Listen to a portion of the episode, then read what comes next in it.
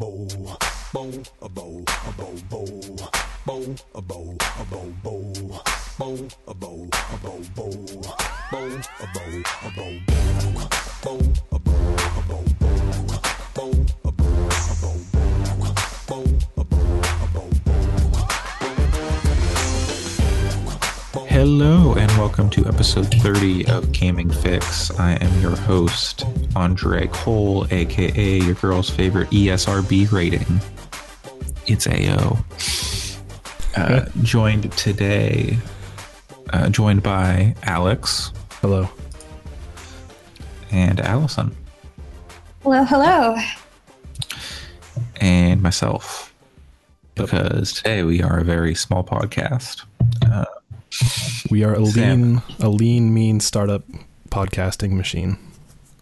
very lean. Please give us capital. Uh, Sam is spending time with his new lovely wife. Uh, Erica is exploring. pro- She's probably sleeping like a sensible person uh, at 6:40 a.m. in Japan, but she's off in Tokyo. And Pat, I, I don't know what Pat's doing, but uh, you know, I'll find his GPS coordinates and give it out to the internet so everyone can find him. Yep. We'll tweet out Uh, his phone number. Yep. I'm gonna dox Pat. That's that's this new podcast. Um, That's doxing our best boy. yes, best dox boy. Uh, so let's uh, start off today and hear what people have been playing. Alex, what you got, or watching, or reading, or A bit of everything, but this time, if we're talking about actual playing, I have brought a video game. Is it a video game? I don't know. It's kind of a visual novel, kind of an interactive storybook. It's something that Allison brought months ago. I want to say. Yeah, a long time ago. Yeah, it's a little mobile game called Florence. And yeah. uh, I don't know why it recently came back up on my radar, and I was like, oh, Allison was talking about that. And just I decided, think okay, Allison literally talked about it. she no, she did, but it came out, it came up uh, in normal life for some reason, Oh, and I was like, oh, right, I should actually do Not that. So I just did it, and it it does not take podcast life. outside of podcast life yes. It one it does not take very long. So if you're looking for a very uh, complete experience in less than an hour florence is a very good game for that. Uh, and it's also really good. I think it tells a super charming and super great story. And like it's obviously a very personal story. I don't know if it was being drawn from the lives of those who wrote it and made it but i would not be surprised with like how much charm and how many little things there are to it. Like it's it's very difficult to talk about because the entire thing is story and it's also like 45 minutes. So Yeah, and I also think that people should experience a lot of the gameplay themselves because a lot of the gameplay is really joined in with the story in nice ways. So, for those who are having trouble separating in their mind uh, all the narrative phone games, uh, which one is Florence again? did you Like, want to what is the what is the basic setup? Okay, so you're playing as a lady named Florence Yun, I believe, and you are just living her everyday life where she's going to work and she's kind of like, "Eh, this is boring," and then she's like, "Oh, I'm gonna wake up and brush my teeth," so you brush your teeth, you brush her teeth for her and stuff like that. Um, it's it's very slice of life in that sense, and you can tell she's just kind of getting frustrated with her own modern adult existence. And then she finds some memories from her childhood. And then she finds new friends and love and stuff like that like that's i really don't want to get too deep into the details because it is so story based and so mm-hmm. short mm-hmm. Right. I feel because I feel like a lot of the things that I, I could talk about how much I liked, it would be like, oh well, I spoiled that really fun kind of discovery. yeah like i have a video going right now on the video version of the podcast and i'm hesitant to even have that playing just because Yeah.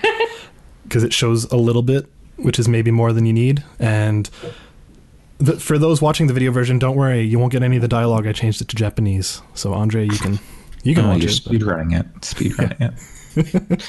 Exactly. We get we get somebody, to, we get a, yeah, somebody take that to uh, SGDQ, GTQ, That would be AGT. amazing. Yeah, yeah. speedrun. Yep, the Japanese Yeah. version saves you a few frames.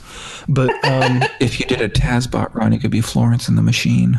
oh my god. Oh my god, I kind of now I kind of want it to be real. It's for that.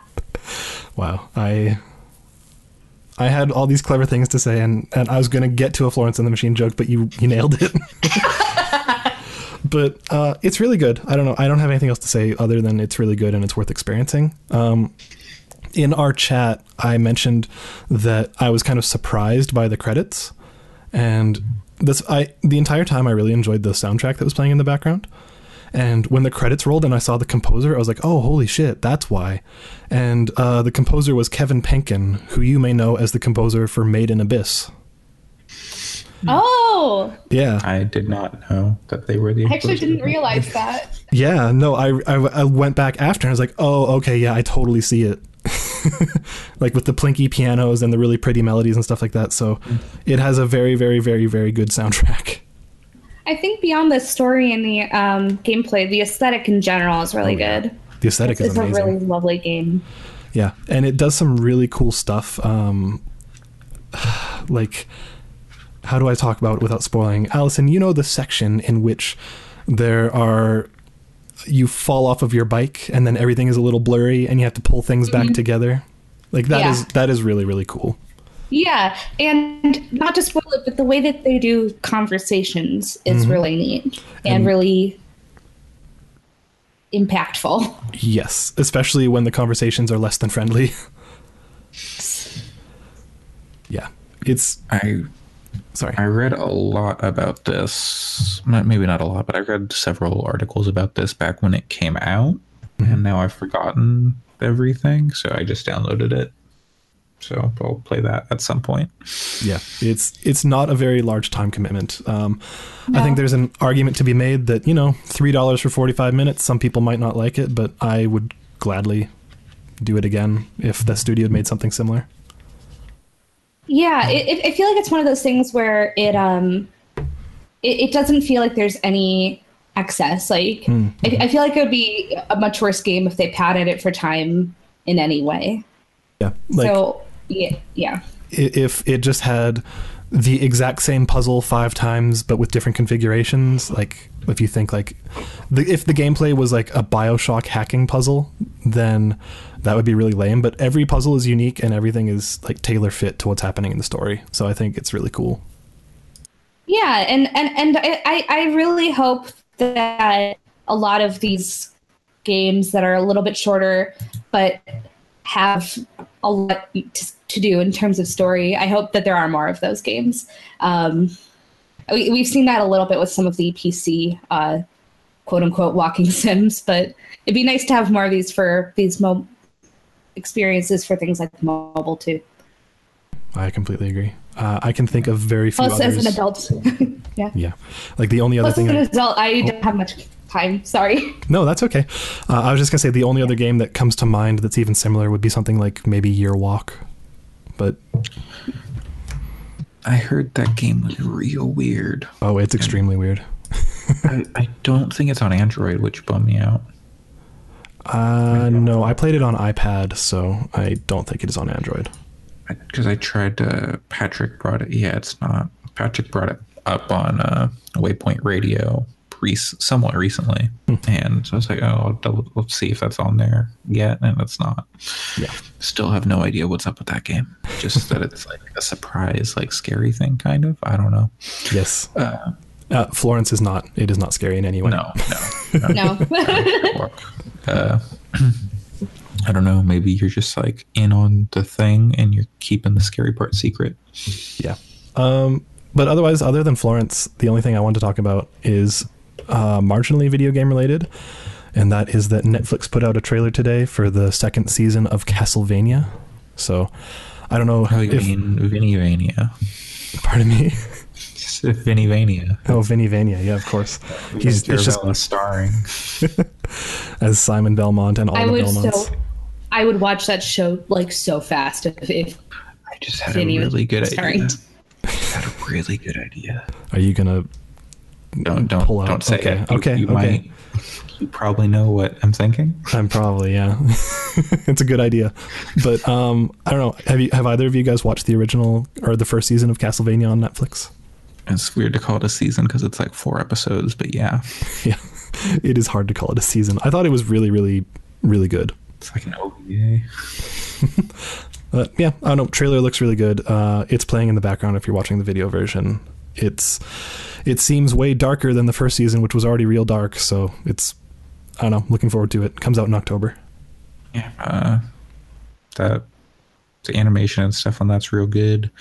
Man, they they show a lot of like dismemberment and stuff. Yes, there are many bodies impaled on spikes in that trailer. Yeah, yeah. Uh, and, and that's like, like I get it. You you want to be like dark and edgy. And I was like, man, why you got to show so much dismemberment? and why is it got to be so like gooey?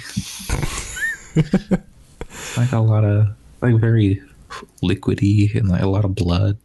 Like yeah, I mean it's true. That that's probably what it would look like. But still, come on. I mean, it's the whole aesthetic of vampires, isn't it? Yeah. I, I don't know. I, I've just been watching, like, I've been catching up on the Netflix stuff. And, like, nor- normally it's just like a lot of punching guys, but every once in a while they get, like, a really, like, brutal, like, this guy, like, dragged a knife across this guy's eyes. like, stuck in his face and dragged it across his eyes. I'm like, that's too much. And, What like, was- why do you gotta show that? What was that in? Uh, Luke Cage season two. oh, I have not yet watched that. He's Neither just have like- I. like a fight scene and he's just like bah! And it's it's like a real quick shot but like and i was like playing my switch at the time. And then i look up for like this fight scene. I'm like oh god oh no. That sounds, that sounds awful. something like something in jessica jones season two where like trish like drags her nails down a guy's face and just leaves like four big bloody claw marks. And that just it just i feel it and it, like it makes me like uh, i don't like it i don't like i don't like that kind of stuff Well, well, the eye thing is especially just like can't I can't yeah, deal with at yeah, all. No, yeah, it, but yeah, like uh, there's, and then someone gets their arm chopped off in Defenders, and I was like, oh, oh, mm." I, I just don't do well with like dismemberment and like non, like anything that's not just like bop, you're dead, like instantly. I'm like, oh, that would that would hurt. Sorry, I like the description of bop. Ah, bop, you're dead. You, you've been listening to a bit of Dave Lang, haven't you? Oh, I d- I, I aspire to be near Dave Lang professionally. Said no one uh, ever. I don't want to. I don't want to be like Dave Lang. I just want to be near him. He inspires me. Uh, Allison. Yes. What, yeah, what have you been playing, watching, reading? I don't know. What have you been doing? Uh, I've been playing a couple different things. Um, first, uh, this is kind of uh, not quite video games, but I just the uh, um, Binding of Isaac card game was recently it it's uh, Kickstarter made a stupid amount of money, and I ended up um, doing that. So I'll get that card game because I've played a lot of the Binding of Isaac. So I. Uh, I'm probably gonna have to force my friends to play it with me, and I don't know what they're gonna think about it. So Just be like, Who is this little what are you naked doing? boy? wait, so what what is the card game? Like what is the gameplay? um, you know, I'm not 100. percent Um, it's, I I think it sounds pretty pretty similar to the actual game, mostly because you have to pick a different, um, you pick a character card, and you you have a starting item, and then there's different loot you can get. There's monster cards, so and there's there's dice. I really don't know. I was just like, I like the Binding of Isaac. I've played so many hours of that game. I'll throw some money at it and then force my friends to play the game with the weird crying naked child. And I, I still remember when my sibling first saw me playing the game, and I had one of the uh, upgrades that makes you uh, instead of cry makes you urinate. And Leo's like, "What's this pee game you're playing?" I'm like, I don't know how to describe this game. It's just really good, and and now Lee's getting their own copy of uh, the card game. So Huh. Have you have you finished a run of Binding of Isaac? I've yeah, I finished it a few times. I haven't gotten a lot. I haven't gotten all of the. I've never actually um, unlocked everything, but I've I've gotten a couple. I've got I've gotten a decent number of full full runs of it. It's uh, it, I feel like my skills in the game are. I have to have some pretty decent um, items to be able to do that, but but I I've done it. Fair enough. It's yeah, because it's uh because it's it gets pretty tricky near the end. Um, Is it? So it looks like it's two player or four player competitive. If you can get that many people. yeah, I think it's uh, it's yeah, it's up to four people, Yeah. but I I haven't I and I think that they've shown some of the gameplay off, but um, I haven't really watched much of it yet. But it it, it also um, the Kickstarter also comes with a lot of cool different uh, kind of giveaways and things. Um, like I'll be getting some stickers and a pin, so it it just seems like it'll be a fun fun thing as a fan of the of the game. Is Edmund McMillen involved with the the card game? I think so. I think he's pretty involved. Um, yeah, I I'm not sure. he ran the Kickstarter. Okay. yeah, I don't know how much he did in the designing of the game, but I mean beyond the being the person who made the Binding of Isaac in the first place. But It's, looking at stuff on the Kickstarter, it seems like he, yeah, it, he ran the Kickstarter, and like someone came to him about doing the game. Mm. Uh, let's see, and then he was like, "No, I don't have any ideas for it." And then eventually he got sick, and then in a fever dream came up with the idea. That's that sounds perfect. you know, the Binding of Isaac in general is just a giant fever dream. So I'm I'm not terribly surprised. Uh, yeah, that I played a lot of that game in like 2012, 2013. That's about when I played a lot of it too. I, I played a lot of it when I was um, in college, and I'd be, oh, I have an extra hour to kill before the before my next class, and I have my laptop with me, so I'd play some Binding of Isaac. So, Yeah. it- but I've also since bought it on pretty much every platform that I own. So, uh, got the Switch version, got the, I got it on Wii U. So if I pull out my Wii U, I can still play Binding of Isaac on it. Um, but yeah, that that's that was fun. Um, I also played just a couple of hours of the of No Man's Sky with the new update. Um, I don't know if it'll still be like a very long running game for me. I played about 10 hours of it back when it launched and then haven't really played it since. So then I've picked it up um, and I played a couple of hours today. And I, I feel like it's it, it's definitely they've definitely added a lot and they've definitely I think improved a lot of things. Um, but if you but it's not like it's a completely different game. So if you're somebody that tried the fir- tried it at first and it didn't really click, I, I mean if if all that you really wanted was say base building or the more um, kind of creative mode that they've added a while back, then you know then it might be worth it. But it's it's pr- it's still essentially No Man's Sky for better or worse. Um, but it, it's it's it's definitely really gorgeous. Um, it's been fun to uh, go around and see different planets. Um, but I, I think the biggest thing that makes me not as into it as I probably could would like to be is I just don't know about the procedural generation uh, aspect, which is pretty much the game. Um, but uh, for example, when I first uh, I started a brand new game for this, and it uh, spawned me on a very very high in radiation planet.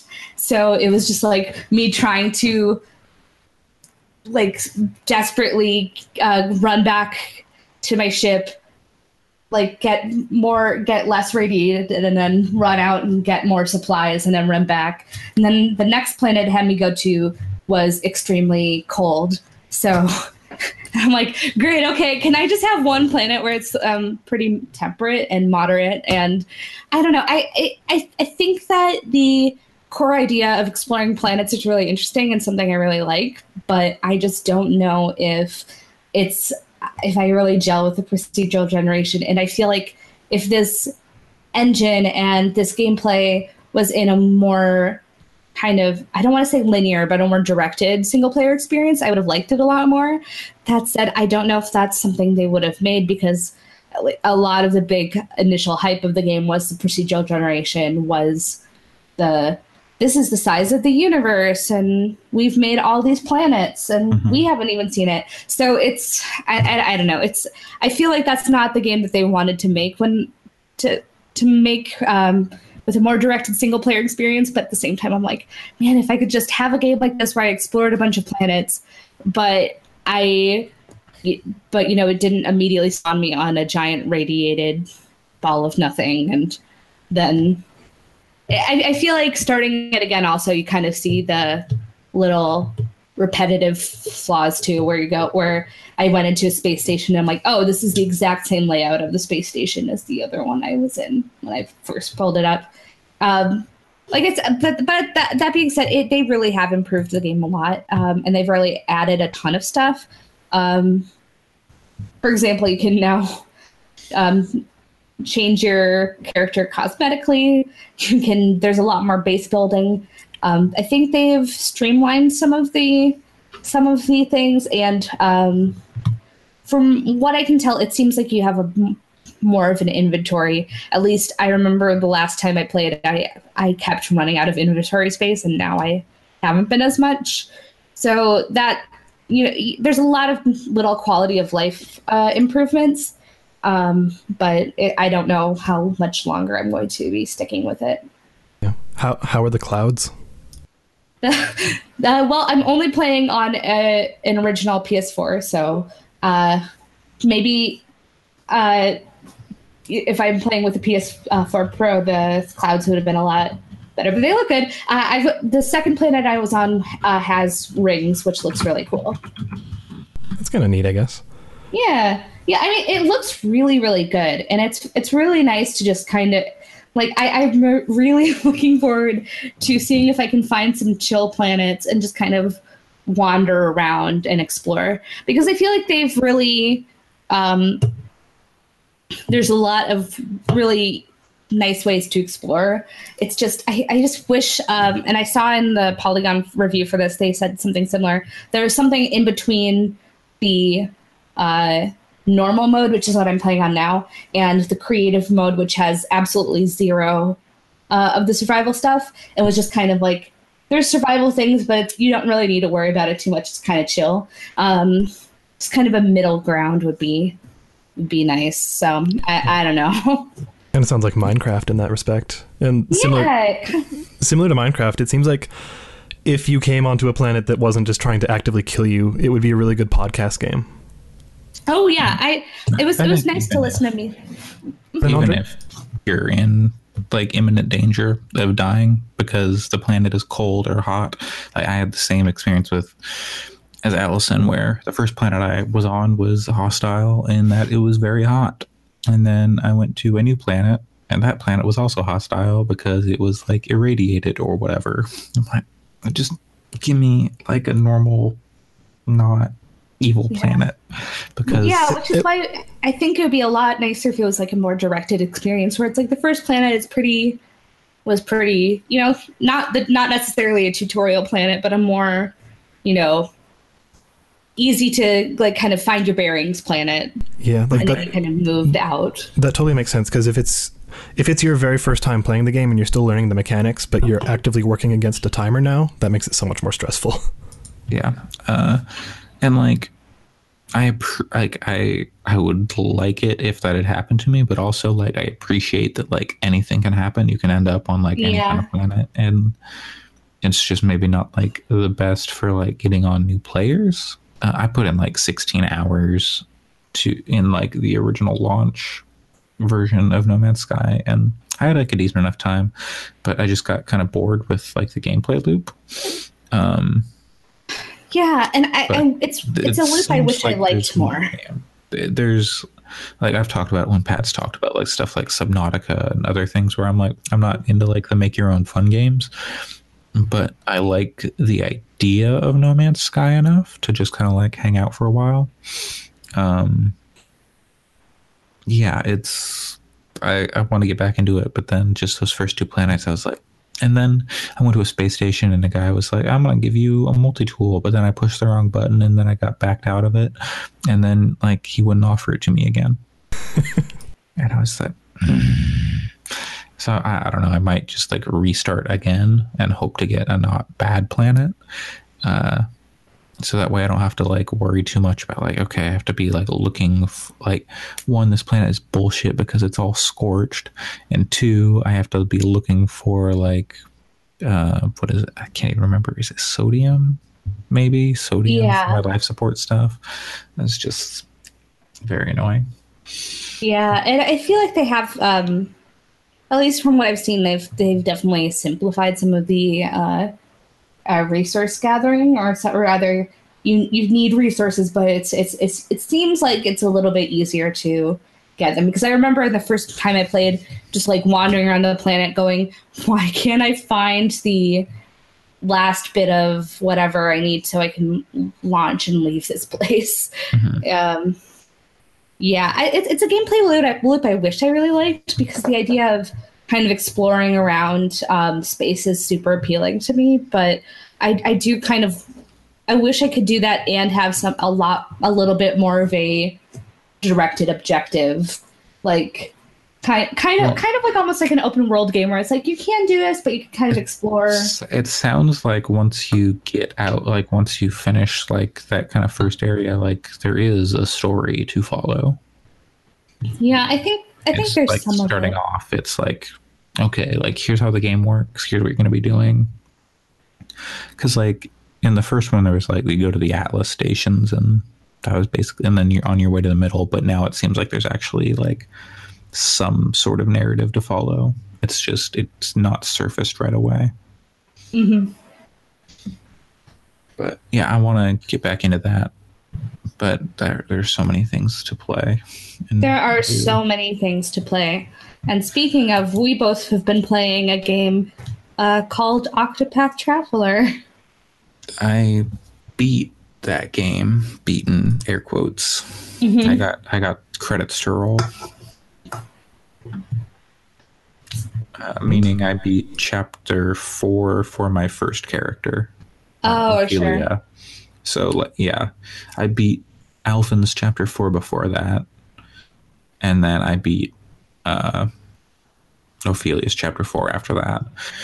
Uh, I had there that game is kind of the same problem I had with Ni no Kuni 2, where the game's pretty easy up until like the end, and then there's just like a weird difficulty spike where it's asking you to do things that it, the game doesn't prepare you for really before.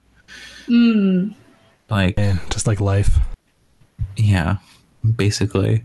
Um, hey, congratulations, you graduated from high school. Now pay your taxes with no help. Uh, but yeah, it's like maybe partially because I didn't go and do like this, like the side dungeons. Like I missed out Hmm. on like some strategic, some strategery it was teaching me or something. But like I like as I started to put together, I'm like, oh, okay, well, if I use this ability and then this ability, then I'll be doing a lot of damage. Then I put on like this like equipment, and then I'm doing like sixteen thousand damage instead of like capping out at nine nine nine nine. Uh, Which, like, because then I was doing like, oh, I'm doing like twice the damage I was before. I should it, maybe I would have been able to beat it before. And so like when I came back to one of the bosses, um, who was like summoning stuff uh, in the fight. When I came back last night, I was able to beat that boss without them summoning anything because I was able to keep them like on a loop where I was like knocking them out before they were and keeping them out for like two turns instead of just one. so I, I kept them on a loop where they weren't able to summon anything, and I was just doing a bunch of damage. Yeah, I, I the I the one thing I do like is that it, it feels like it's usually pretty easy to leave a boss fight and then come back. I mean, you you have to like work your way back to it, but I had an issue where I was um, got to one of the um, it, was, it was still a fairly early boss. It was, it was one of the chapter two bosses, and it's not it wasn't particularly hard, but I was just had a really weird setup with my characters, and I was I didn't have really great um, coverage for the weaknesses and I was having issues with not having enough items. So then I just went and did a couple of side quest things and then came back with a better character lineup and um, better uh, better items and was able to do it. So it, I, I I feel like even when I get s- stuck in this game, which I'm still relatively early on, so I'm not what like stuck is is in quotation marks because it isn't you know a terribly hard game, but um, it's usually fairly easy to uh, work your way out of that and get back. Mostly because also the fast travel isn't really it doesn't seem to really have many restrictions. Uh, I don't know if I've seen many. Um, So so if you're at a boss uh, or if you've saved bef- right before a boss and you go, you know, I, I need to do something else. It's pretty straightforward to just uh, um, travel to a different city um. From it. So The annoying thing is you have to like you can't just fast travel back to that spot. You know, it would be really nice if you could, but uh, but I but I mean, a lot of I I haven't really been that annoyed with any of the. Um, uh, I don't want to say dungeons because they're not really that level, but uh, any of the lead up to the bosses isn't super. It, it's never super tedious. I, Yeah, at least it- that not that I've thought of. Yeah, it gets gets more so later in the game. Um, Okay, good to know. and it's just like the enemies have a lot more health and you know stuff like that with you know that's standard jrpg stuff but yeah i i wish the game did a better job of like teaching you like hey you need to make use of these abilities because i was able to pretty much just like brute force my way through all the boss fights without even like trying that hard like i think the only boss fight that i failed was my second boss fight of the game with H'aanit against her chapter one boss. And I only had two characters, but like I was like, oh, okay, I guess this game's gonna be hard. And then it wasn't until I got to chapter Yeah. four, uh, which was a bummer. But uh, Yeah, uh, the, I credits are very cool, and I wish okay. I I want to see more games adapt the credits or like the style of credits that this game used. Oh, I'm I'm I'm really excited about that actually. Um, yeah, I I I I've just been really I've really been enjoying my time with it though, mostly because it feel I feel like the core gameplay has worked really well for me. Um, it's it's not terribly hard, but I feel like there's enough strategy to it that, um, especially if you want to, even if you're playing against a hard enemy, there you can have enough strategy and okay, I want to get uh, not have get any damage from them. So how do I strategize around that? So I, I feel like there's a little there's some fun in there, and uh, I, I've also unlocked I think all but one of the of the jobs. Uh, so that adds a lot more uh, coverage, which makes things which is has been fun, um, and it's also fun to just mix and max, ma- match the secondary skills and go. Why can't I have like ten of these instead of just four? Um, yeah, that that's very annoying. Um, I I didn't realize until like yesterday that if you change the secondary job, you still keep all the skills you unlocked. Yep. I, I did not realize that was a thing. I thought like if I want to have like the warrior skills, I need to keep the warrior subclass equipped, but apparently not. It's to the point where I've actually um, wanted to give somebody the like one of the I can't remember which one, but one of the cleric skills. Um, and but I didn't really need them to be the cleric, so I just gave them the cleric job for a little bit. Um, used a bunch of job points to get to that secondary skill, and then unequipped it. Um, I've got like, I think Ophilia, because I've just had her be the scholar the entire time, has like 20,000 job points or something. at this point. Yeah, Tressa. Uh, I has think Alfyn does too. Tressa is my first character, and she and she has all the job points right now. Um, yeah, but there's but there's I, I feel like there's um, even if the uh, even if the difficulty curve could be better, which it sounds like it could be, uh, I feel like the the way that they unfold all the different uh, all these different little things. It has been really nice. Um, just because I feel like it's it's uh, it's it's it's kind of worked up to the strategy in, in a decent way at least i feel like. Um, just because I, I feel like if all of the jobs had been unlocked at the start all of the characters had been unlocked at the start all the skills uh, all the secondary stuff i'd be like what's going on? How do i how do i think of all this strategy? Whereas whereas now i've been able to kind of unlock it as i go and um, i feel like it's it's it's been it's been nice and it's uh, it's it's not a terribly hard game at least at the start, but at the same time, if that's been kind of a relaxing game to especially play on the bus, where I can just go, oh, I'm just gonna get a couple of uh, get a side quest done here um, on my way to work, or get do. Um, I haven't really had any need to do any serious grinding, but I'll I'll, I'll just walk to the city and and get a couple fights in. So it's it's I I- I've really been enjoying it a lot. So I haven't touched it since the demo, which remains the truth. but I know reading about it in the past that uh, developers and Square and everything they've said that there's never going to be any DLC for it. They consider it a complete game. Do you do you think, like especially Andre, because you finished it, or at least you finished one uh, I one finished story? two of the two stories. sorry, two stories then. Uh, having finished it, does the world feel like it's changed in any way, or could they like tell other side stories, or like would an Octopath Traveler two appeal to you, or is it too soon to say? Uh, if well, the problem is that like the stories, for the most part, are very personal. Um, so there's not, at least some of them. Uh, I don't know. They, it's not like a lot of like, ooh, this is like a threat to the world or anything. So it's just, you know, people are just hanging out and like every chapter takes place in a different town or like every character's chapter takes place in a different town. Uh, and like some of them, like two characters will go to like the same city for their story, but it, I really don't feel like I'm having impact on the world because like the characters who appear in the story only appear in the story. They don't just appear in the town.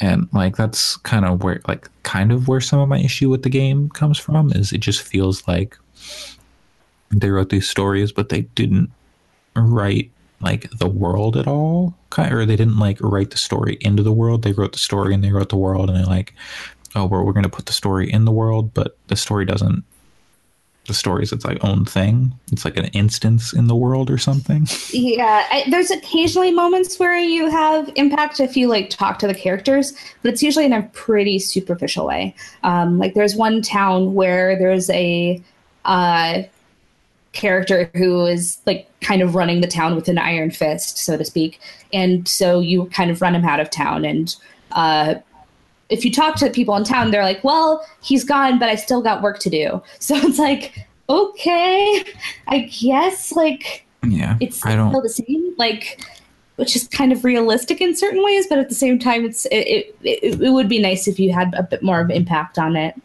none of like the npc dialogue has been like worth really reading for me occasionally there's like an a semi interesting side quest but um to me um like there was a dog. I, I sent you guys the picture of the dog and you can inquire or use like a path action on the dog. You can steal from the dog. If you steal from that dog mm, ooh, i have words for you. He's a good boy. Uh, but yeah it like my main problems with the game are it does not like set you up. It doesn't like ease you into like okay you have to like use some strategy in these battles and then two it feels like a lot of these stories are like half baked and like they're like the beginning and like they're like the beginning of like the s- the beginning the beginning of the middle and then like the very end. But Mm. there's like a bunch of like missing parts, and like there's small there's small enough stories that like hey whatever but you know i'm 60 hours into this game and i'm like i i wish like there was more about these characters because and like more interaction with them. And like i got like there was like some travel banter after i beat like my main character story but there wasn't after i beat like Alfyn's story. Like okay i guess i guess Alfyn just sucks and like It- it was- like a little epilogue for Ophilia and i don't know if that was because she was my main character or because that's like part of Ophilia's story because i didn't get that for Alfyn It, it would sure be nice. Um, I, I I like the interaction that exists. I think it's it's really pretty charming. But I wish that um, basically, if you want, if you get party banter, you have to have the characters in your party at the, at the time that you do it. Um, so all the characters ha- should, I, from what I understand, should have par- uh, party banter for all the characters, but they all um, trigger at different points in this in the chapter, and I I don't know. I think I saw that there was an order, but I'm not 100 percent sure. So um, I wish it was. I wish it would just um, act like all the characters were in your party, and you could just get all the travel banter, even if even if Primrose is hanging out at the inn. Like, just give me the the travel banner for Primrose. Yeah, because it goes from like, oh, these characters are in your party and you have to have them in your party for the travel banter to this character is alone and they're doing this whole story by themselves, except in battles. And it's just very frustrating to me that, like, I don't know, it feels like the parts of the game, like the writing and the gameplay and the story uh, it feels weird to separate the writing and the story, but it feels like they're all like working separately. And then they're like, oh, we- right, we have to make a game, and then they put them all together, and they didn't really like think about like I don't know. It, RPGs have come a long way. And I, this is I would say that like RPGs it didn't even need to come a long way. Um, like games like Chrono Trigger and like stuff like that, like do like the writing and the world building very well, and like the character interactions and stuff like that. But I feel like this game just kind of misses the mark on a lot of that stuff. Like it doesn't need to be some big like world-ending cataclysm that everyone's fighting against. It can be all these smaller stories, but like, hey, like if I've got you know this one party that I like to use, maybe make it maybe let me spend actual time with these characters and have them interact in the story instead of just oh hey i see you look sad. Sometimes i'm sad but you should be happy which is basically travel banter is. Uh like i based on the travel banter i want to get to know some of these characters and like see them interact more but they don't give you that opportunity Yeah, I, I, I think I like it more than you do, but I, I do wish that there was more of it. Um, what exists, I think, is really charming, and I, I really like that it's. I, I do like the kind of smaller stakes and the more personal stories, um, and I don't really even mind that much. They're kind of all dealing with their own personal stories on their own, but at the same time, I, I just wish that there was a little more, um, uh, a little bit more of that travel banter and a little bit more of that interaction. Yeah. Uh, so I'm gonna, for some reason, I'm going to keep plugging away at it because I mean I'm 60 hours in now. I might as well at least try and beat all the character stories. Except all the characters I have now are like, I think my next highest level character is like 38, maybe, and where like the four that are currently in my party are all like high 50s and the suggested level for chapter four is 45 but i had to get i had to like level up a bit before i was like oh okay now i and like i did like a bunch of other stuff before i was like oh okay now i can do this. Because that difficulty spike is wild hmm. But with regards to the story and the writing and characters and everything like that, one thing that the internet is really good at is deconstructing a video game and like finding little secrets and then sharing that. Like, have you guys interacted with the community at all and kind of looked at the crowdsourced kind of, hey, look what I found kind of stuff? A Uh, little I- bit. I when I'm at work and I'm thinking about the game, I go on the uh, Octopath Traveler Reddit a little bit, uh, and mostly kind of lurk around. And and there's a little bit of that there, but it's it's. Uh, I haven't seen too much that. I'll, also, I'm trying to avoid spoilers, so. Uh, like there was one bit of travel banter that I really liked and made and it's like oh I wish to do something with this uh but they don't and uh, like there's a so there is like a not even like a true ending but there is like a final dungeon boss thing uh that you can do like want you have to like I think you have to beat all the main characters stories. All the main character you have to beat all the characters stories and then complete like two side quests that are like multi-stage. And then you unlock some like secret dungeon uh, and with like a Mhm. hard boss. And you apparently need to use all the characters in like i think to beat the side quests or something. I don't know.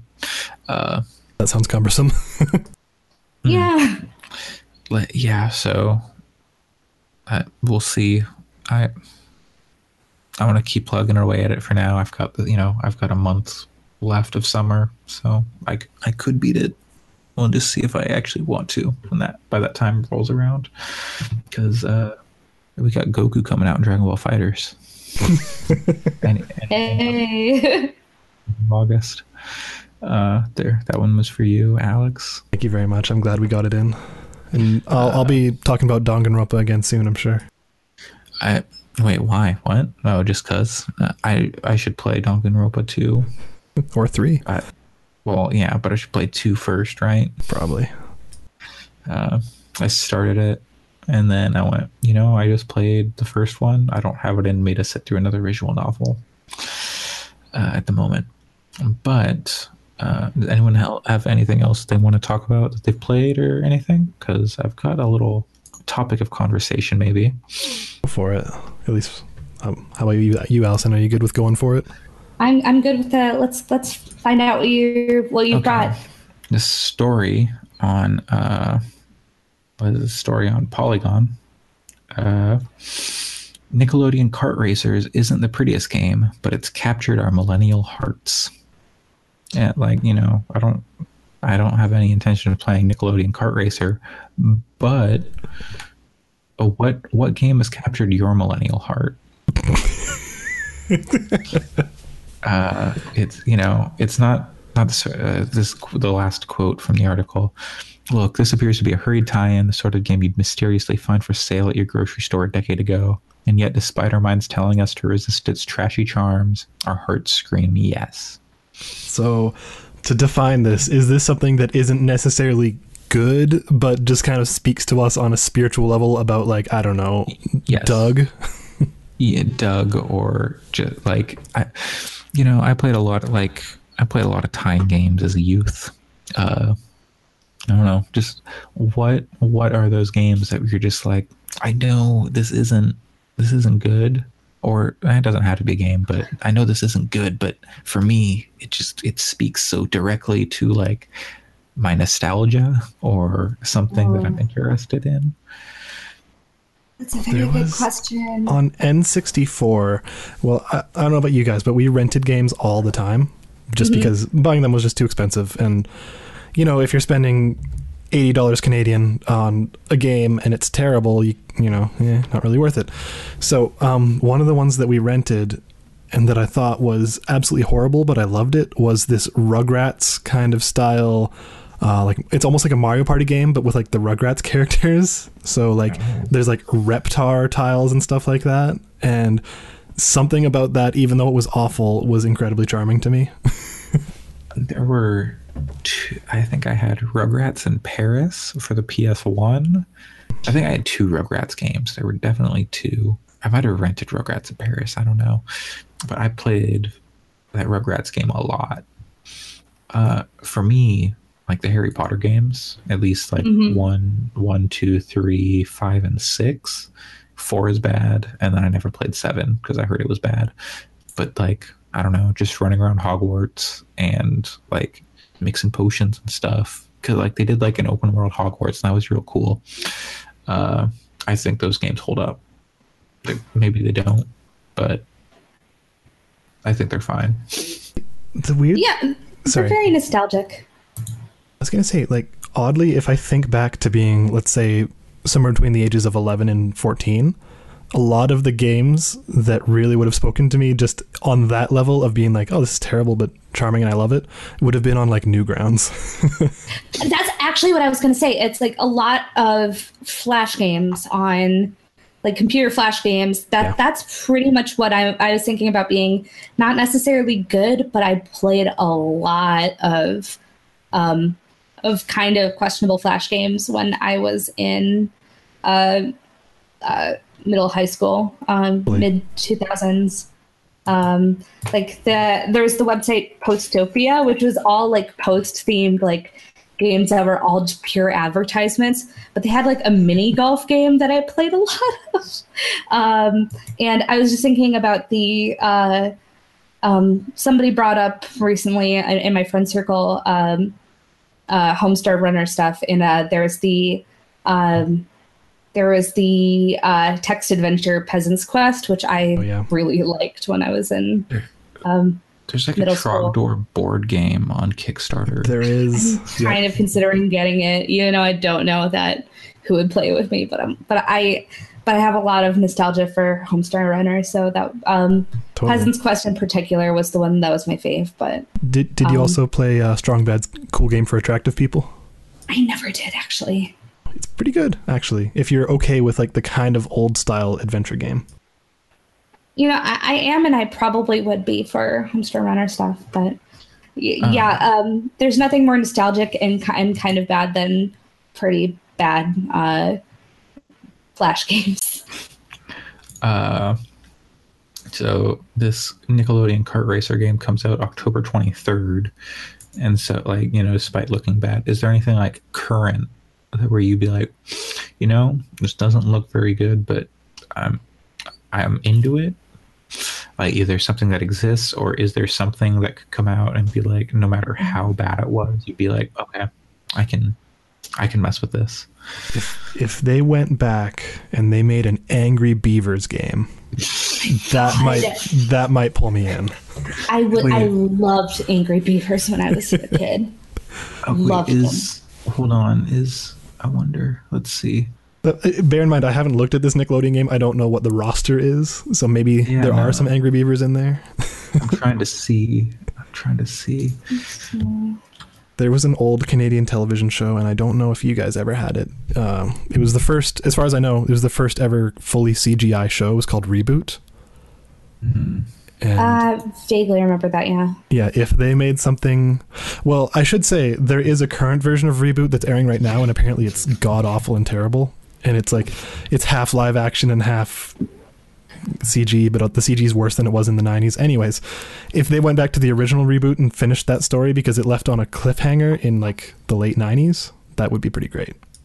Um, you know, the thing that would probably do it for me would be um, if they did this for some of the old cartoons and things I watched. Um, the one that I was thinking about the other day was that there were a couple of um, Sailor Moon games that never got released in the U.S. Uh, so if they if they released like a big Sailor Moon RPG nowadays and they localized it to the U.S., I would 100% play that entire thing, even if it was bad. Um, what if it was a Sailor Moon dancing game? You know, I would play it. I would play it. I You know, people would play that. Like, come on. Would Especially play Erica. Eric would love a rhythm game about Sailor Moon. It just just throw in a hot Hatsune Miku as well, and I'm in. it's, it's anime and rhythm games, all Erica's favorite things. they had the songs from the live action version of Sailor Moon. I would be thrilled. Have you been following that saga, or did you read that piece? Or was it Kotaku who did the piece on like finding Oh the American gosh. Sailor Moon? yes, that was that was such a good piece. Sorry, what Uh, was- if you haven't read it, piece? there's uh, there's a piece on Kotaku which is basically trying to um, There was Uh, an American find- pilot for Yeah. before Sailor Moon came to the U.S. uh, like Hasbro or something It was like, we're just gonna make our own Sailor Moon, and it was like live action and animated. It was like basically it was live action teenagers and like their cat, but then like when action went down, it was like all like American style animation. It's like I don't know, like He Man, She Ra kind of stuff. you meant, Yeah. I Not like directly, but like no, no, well, that'd be too old. But like that '80s, like late '80s, early '90s style animation. Thundercats. yeah. Yeah. Uh, I don't think like the only thing that exists is like some clips from the intro or like the intros basically, but none of like the show. I think I don't know. I didn't get to read the full thing. I saw some video though. Oh boy. Yeah, it's I, I've watched the um, one proof of concept clip a couple of times, and it's it has a it has a song that's very very cheesy early '90s. It's it's great. Um, I, I I I have a weird fondness for the uh, Japanese live action Sailor Moon, which is from the early 2000s, um, and it's basically kind of uh, very. Um, not quite Super Sentai, but kind of in that same vein. And it's very cheesy, but it's arguably my favorite version of Sailor Moon. So if they involve that some, if if they bring anything of that over to the US, I'm buying it immediately. What if what if there was a stage production of Sailor Moon similar to the stage productions of that bike anime and also Death Note? there are a thousand Sailor Moon live action shows. Like it's a thing. Okay. Um, it's uh, I'm not surprised. yeah sailor like there's it's called like it's called um in a very it's shortened to Sera Myu, so it's like Sailor Moon musicals. And there are it's not just that there's one of them. There are there are I don't even know how many. I'm trying to see if there's if there's a number, but there's several, if not. Okay, there have been 31 musicals. oh my god. Okay, never mind. yeah I thought Yeah, it's- it's- original. it's a it's a thing. The series consists of 31 musicals, which have had more than 800 performances, and they've been doing it for they've been doing it pretty much. Uh, they've been doing it pretty much regularly since Sailor Moon was first a thing. You know, we stopped doing our monthly watching slash reading slash whatever. I think we might have to bring that back for a Sailor Moon musical. I I'm game. I'm game. But uh, Andre, did you have any any properties or anything from your childhood that would just make you kind of I don't know, like lose mean, your if lose your shit ever so slightly? I mean, anytime I see like Dragon Ball, it's I'm like, ooh. But is- then like most of the time, I, I haven't bought a Dragon Ball game in like a long time. Bought and bought a Dragon Ball game except for Dragon Ball FighterZ, uh, because that game's real good. Uh, because like I'm I've I haven't been a fan of what they've done with the series since like the Budokai games. So if they put out like another Budokai game, I'd be like, oh yeah, we're at Tenkaichi, either one, because they were Budokai, then they became Tenkaichi. Uh, if they did another one of those, I'd be so stoked. Uh, just because like I really like those 3D fighting games. Um, let's see what else. Uh, if they did like anything with like Cartoon Network, I was way more into Cartoon Network than I was uh, Nickelodeon. Like I liked Nickelodeon, but like Powerpuff Girls, Dexter's Lab, Oh, sure. uh, stuff Yeah. like that. I, I have a hard time differentiating between the two because ours was all, we're all kind of consolidated in Canada. Um, So we like the same channel played Powerpuff Girls and Samurai Jack that also played Doug and Rocko's Modern Life. that's just gotta keep them separate, separate but equal. Oh God. uh but yeah like if like i i spent a lot of time like i didn't even think about this till just now i spent a lot of time on like cartoonnetwork.com playing uh like the flash games on there. Like they had some really elaborate like courage the cowardly dog games. I think they were courage the cowardly dog. Or no they were like a game i don't know who you played but you were on like these resort islands. Oh my god, I remember that game. And like they were like adventure games. You had to like, go around and like you were like talking to people and then like getting quests and then trading items to like NPCs. Is it Lenny Walkabout? maybe I don't know. Uh, I spent a lot of time playing those games. I don't know if I ever beat them because like they were so long, it's, or they felt so long. I was bad at them. Maybe I don't know. Uh, maybe I should go back. I don't know if those still exist. Oh, More recently, um, I have a friend who played a ton of this Flash game for Adventure Time, which is basically a MOBA. It's like Dota for kids, and he said he loved playing it because the only ever the only people he would ever get matched against were like ten years old, so he could just beat the shit out of them. Guys, I found the very first uh, Sailor Moon musical, and it's subtitled on YouTube. So All right. good. wow. That's hmm. Okay. Yeah, I don't know. You know, you know what game or show was upsetting? Cat Dog. that is a weird show. Upsetting though. Just conceptually, like it made you question your existence, or It's just weird. Just, was Cat like- Dog also the one that I ha- had I Am Cow? No, that was that was like a Cartoon Network. Was I Am Weasel and Cow and Chicken. Oh, Cow and Chicken. That's what I'm thinking of. Yeah, thank you. Cow and Chicken has the episode where a bunch of lesbian bikers come through and they just all line up like goats. They're like, I don't know, they line up like side by side and then they just eat the carpet out of the home. It's a children's show. and They have lesbian bikers eating the literal carpet. Man, they got away with some really salacious stuff in the 90s. That they did. are, are we better for it? I don't know. Pork butts and taters. Oh my god. The world may never know. Yeah. Um, but yeah, that was just you know our millennial hearts. We we are the future. So I was wondering uh, how you know just doing some market research for how we could uh, capitalize or how others can capitalize on our nostalgia. So Angry Beavers, Dragon Ball, and Sailor Moon. You heard it here first. And make sure it That'll- uses make sure it uses cryptocurrency in the blockchain. Yeah, and you know he puts us in crippling debt. Please. all things all things millennials love uh, so uh, if no one has anything else to share speak now forever hold your peace uh, I, I think there's only one thing we can title this this episode. Which is AAA. okay. Fair enough. okay I, I, I- maybe i'm too sleepy um, uh, but yeah, uh, that's going to do it for this week's episode of Gaming Fix, episode 30. Uh, please, I always forget to say this, but please like, comment, I don't know, comment, can, yeah, comment, subscribe on iTunes, Google Play. Uh, it help us out. Please, thank you.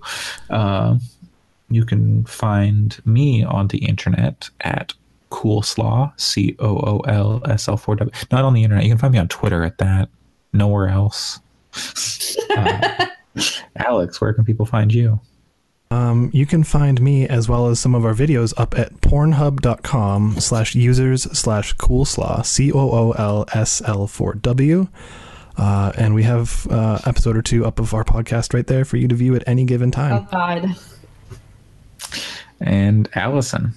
Uh, you can find me on Twitter at W R I T E R S E R E N Y T Y, and I tend to post. I, I also have some other blog stuff that I'm doing, but I, I it'll post there. So follow me on Twitter. Hell yeah. Okay. Uh, you know, Erica, she's in Japan watching some wrestling, so I imagine her podcast, Tempered Expectations, will have an episode about like the G1 climax. I think it would, they would have an episode either way, but you know, they're at the last three days, so that's probably something you won't want to miss. That's Tempered Expectations. I don't know when that'll go up. I don't think they're on like a regular schedule. Plus, they're in Japan for another two weeks or something. And I imagine in a few weeks when we get uh, our good friend Sam back from America, he's going to be talking all about apple pie and shotguns and stuff like that. So, things New York is famous for. Yep. Shut that is, is the Big Apple. we put cheese Uh, on their apple pies. You know, I don't. peop- I don't care for pie crust. I've never had cheese on an apple pie, so I don't know. Cheez Whiz. It's usually sliced cheese, isn't it? Yeah, yeah. Uh, you know, Yeah, you so. do- usually people do like a slice of cheddar. This is a podcast topic. that They've talked about this. Let's uh, let's not get it go there. All right, let's not let's not double up the content. I mean, this you know, that was like years ago, but still. Uh, yeah, that is going to do it for this episode. This has been your girl's favorite ESRB rating coming at you. Uh, happy trails and have a good day. So long, everybody. Bye. Bayonara.